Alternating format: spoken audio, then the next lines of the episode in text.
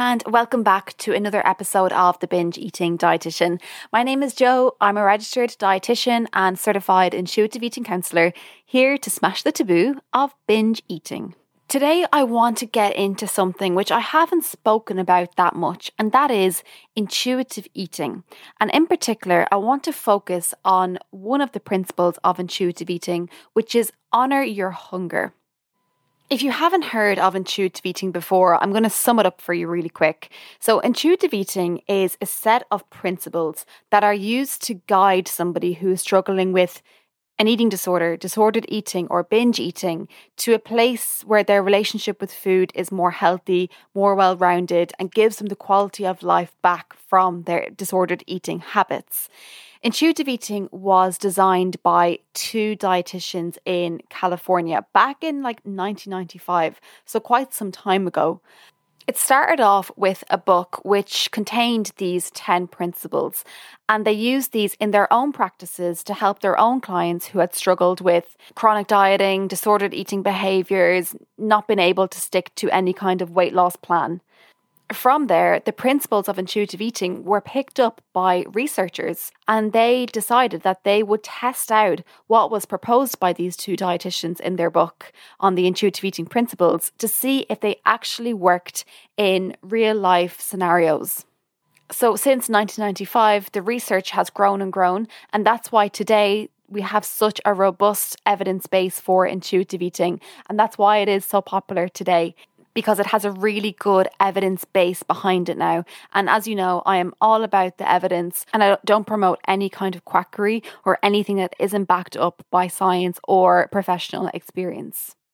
So honour your hunger is one of these ten principles. And although there's not one principle that's more important than the other, I do believe that honour your hunger is one of the leading principles. And I ask you to just take a second now and think about when I mention the word hunger or hungry, what thoughts come to mind and how does it make you feel? When you are struggling with binge eating or any kind of disordered eating or eating disorder, hunger is often something that is vilified. It's something that we just push away. We don't want to know about it. We don't want to think about it, because that means that we are going to have to eat. Maybe if you just had a really big binge yesterday and now you're feeling hungry today, you might welcome that, and you might be happy that finally you're feeling hungry after eating so much. But there is still an element of fear there, because you know that if you start to eat again, that another binge might happen and that feeling of hunger is going to go, and you may be back to square one. If you're recovering from chronic dieting, feeling hungry can be such a nuisance, especially if it arises when you are not coming up to another meal or a snack and you have to wait a couple of hours until your meal plan says that you can eat again.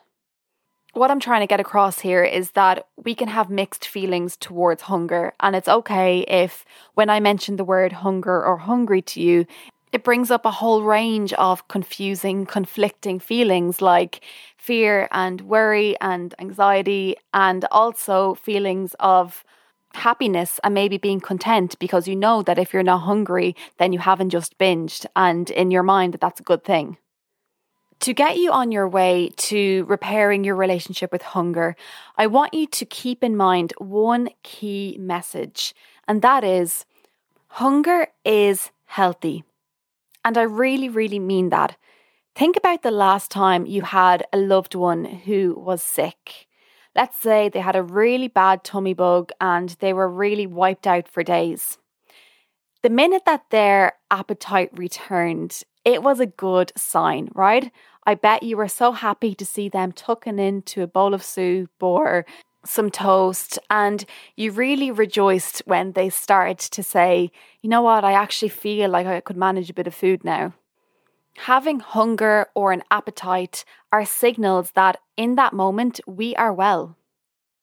But unfortunately, we have gotten into the habit of second guessing hunger and saying things to ourselves like, oh, I can't be hungry, I've only eaten an hour ago, or I had just the most biggest binge ever. How on earth can I be hungry just a few hours later? We try to numb out hunger by doing things like drinking black coffee or having a diet fizzy drink. or drinking tons of water in a bid to kind of dampen down that hunger. And while there's nothing wrong with drinking coffee or drinking water, of course, but if it's in an attempt to quieten our healthy body signs that we need food, then that is problematic.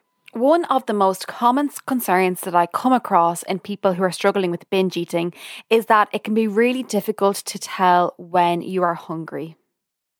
For example, you might be able to go all day without eating, and it's only in the evening time that you really start to feel hunger, and you end up eating your entire day's worth of food in one go, and that might be what your binge looks like. Hunger can feel different to everybody, and I don't think I've said this in this podcast episode so far, but there is no right or wrong to this. Hunger might feel different in your body than it does in my body, and that's how it's supposed to be. Feeling hunger is so much more than just a rumbly tummy though. So let's go through now some of the most common signs of hunger that have nothing to do with your stomach. First up is feeling cold. So when you are hungry, your body is lacking the food or energy it needs to maintain an optimal temperature throughout your body. So what it does, it prioritizes keeping your core warm.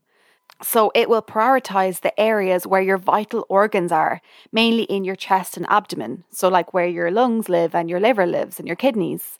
By doing that though, we may experience cold hands and cold feet because the heat is taken away from those extremities to keep our core warm.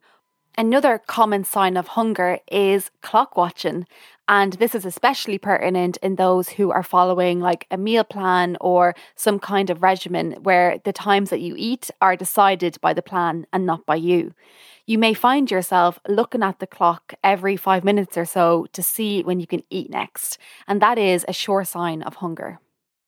Another sign is that you are salivating more whenever you think about food. And by the way, if you are thinking about food more, that is a sign that you're hungry as well. But when you think about food, that your mouth just fills up with saliva. That is a clear indication of hunger.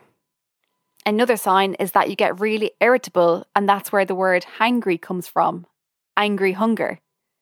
And if all else fails, it's okay to rely on the clock to tell you when to eat. If it has been more than five hours since your last meal, it's pretty likely that you are hungry. Of course, there are loads more signs of hunger too. And as I said, I bet that you have some signs of hunger that you feel that tell you when you are hungry. So it really does differ from person to person. But let's take it one step further. Let's say you've identified, yes, I am hungry. But for whatever reason, maybe you choose not to eat, or maybe you're in a situation where you can't eat, like maybe you're in a meeting or you're in a place where there is no food available. What happens to hunger then? Likely, the answer is that it doesn't go away, that it grows and grows. At this point, I want to draw your attention to a scale that intuitive eating counsellors use to help clients navigate their hunger, and that is the hunger and fullness scale. The hunger and fullness scale recognises that hunger isn't just on or off. You're not either hungry or you're not. There are different levels of hunger which can exist in the body. And detecting mild hunger from moderate severe hunger can very much change how you're going to approach your next meal. For the purpose of this, let's imagine that your hunger and fullness levels are in the form of a fuel tank, like in the fuel tank of a car. Zero on the fuel tank is empty. So that is the equivalent of not having any fuel left. You are ravenous, starving. It is your most extreme level of hunger. And on the opposite end, ten is stuffed. So I mean full to the brim, stuffed, way past comfortable fullness, perhaps even after a binge. And number five is neutral. So neither hungry, neither full. So zero is empty, ten is stuffed, full, maximum to the brim, and five is neutral. Anything from zero to five is hunger. But hunger at level four is going to look quite different to hunger at level zero. Identifying if you are at hunger level zero or you're at hunger level four is going to greatly influence your next meal. So now I invite you to look inwards and ask yourself, what does hunger level four look like for you? So remember, five is neutral. So five is neither hungry or full. What does hunger level four look like? For example, it might look like you are starting to think about food more. And the thought of tucking into your cereal bar in your lunchbox really does appeal to you. What does hunger at level three look like? Maybe that's when you start to feel sensations in your stomach, or you find that your concentration is waning and that you can't really focus on your work or studies anymore. Remember, there is no right or wrong to this, and it is going to be completely different from person to person. But I invite you to look at the numbers on the scale from zero to five and see if you can put a description on each number. See if you can describe what it feels like to be hungry at level four, three, two, and one. And don't beat yourself up if you can't get it right. Even if you can put one descriptive for one of the numbers, that is still going to be really helpful. Another key learning that I'd like you to take away from this podcast is that waiting until you're at a level zero or one on the scale to eat is likely not going to be a very civilized event. Think about it. Think about when you had a meal, when you were really hangry, that you couldn't think about anything else, that you were running on empty. Was it an enjoyable, fulfilling experience? Or did it feel like you just had to get something into your mouth as quickly as possible or else you were going to faint? Many of my clients find that, yes, hunger does need to be present for the meal experience to be enjoyable, but to eat at a level zero or one usually results in eating way past comfortable fullness. And we won't talk about fullness today, but that would mean going straight from like a one on the scale to maybe a nine or ten on the scale. In fact, it's a more enjoyable, fulfilling experience to eat at a level maybe three or four on the scale. Because yes, hunger is present, but it's not a case of, I must eat this now as fast as I can because I feel like I'm going to faint if I don't eat.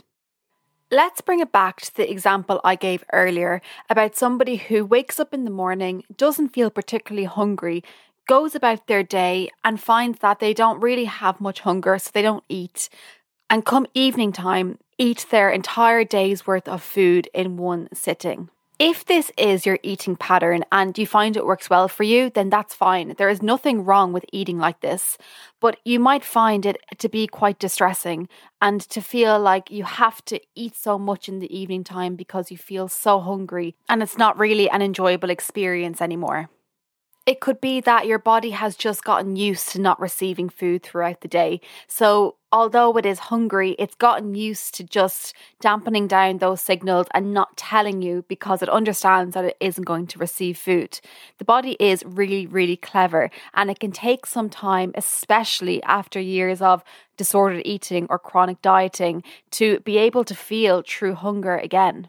The body has a stored form of carbohydrate called glycogen, and it calls on this glycogen when our blood sugar levels are kind of dipping towards the low side, but food isn't coming or no food is available. So a good example of when this happens is when we're asleep at nighttime.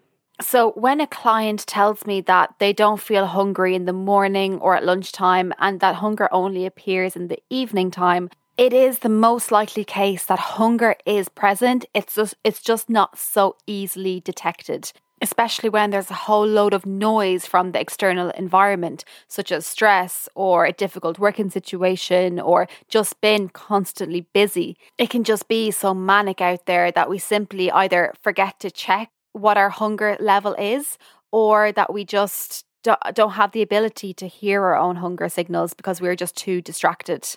So if any of this has resonated with you, I'd invite you to do a little check-in with your own hunger signal throughout the day. Even if you have to set a timer, so every hour you do a check-in, where are you on the hunger scale? What number would you give yourself? What description would you give yourself? And it can be an interesting experiment just to see how your hunger develops in between meals and over the course of the day in general. All right, I'm going to leave you there, but thank you so much for listening. If you enjoyed today's podcast, I would be so grateful if you could rate and review me on iTunes. And do come and say hi to me on Instagram if you haven't already. I'm at binge dot eating dot dietitian. And I will see you in the next episode. This podcast is for informational and educational purposes only. It is not a substitute for individual medical or mental health advice, and it does not constitute a provider-patient relationship. Listening to this repost episode of the Binge Eating Dietitian podcast, if you didn't know already, I am taking some time away from the podcast in twenty twenty-three so I can focus on smashing binge eating in other ways. I am doing a doctorate degree. I'm doing a doctorate of education degree in the realm of binge eating. And as you can imagine, it's taking some of my time and attention away from other pursuits like the podcast. I am keeping in touch with you on my mailing list though. So if you go to the link in the show notes now, you'll see a a link there that says get your binge free week checklist. When you sign up to get the checklist, you will be added to my mailing list, and I'll keep you posted on how things are going over there. And I'm sharing all of old episodes because they are full of wisdom about binge eating that I know that you need to hear. So, so please keep listening, and I'll chat to you soon over on my mailing list. Make sure you head to the link in the show notes now and sign up to get your free checklist to have a binge free week. And then you'll get my regular emails after that. Until then, please take care of yourself.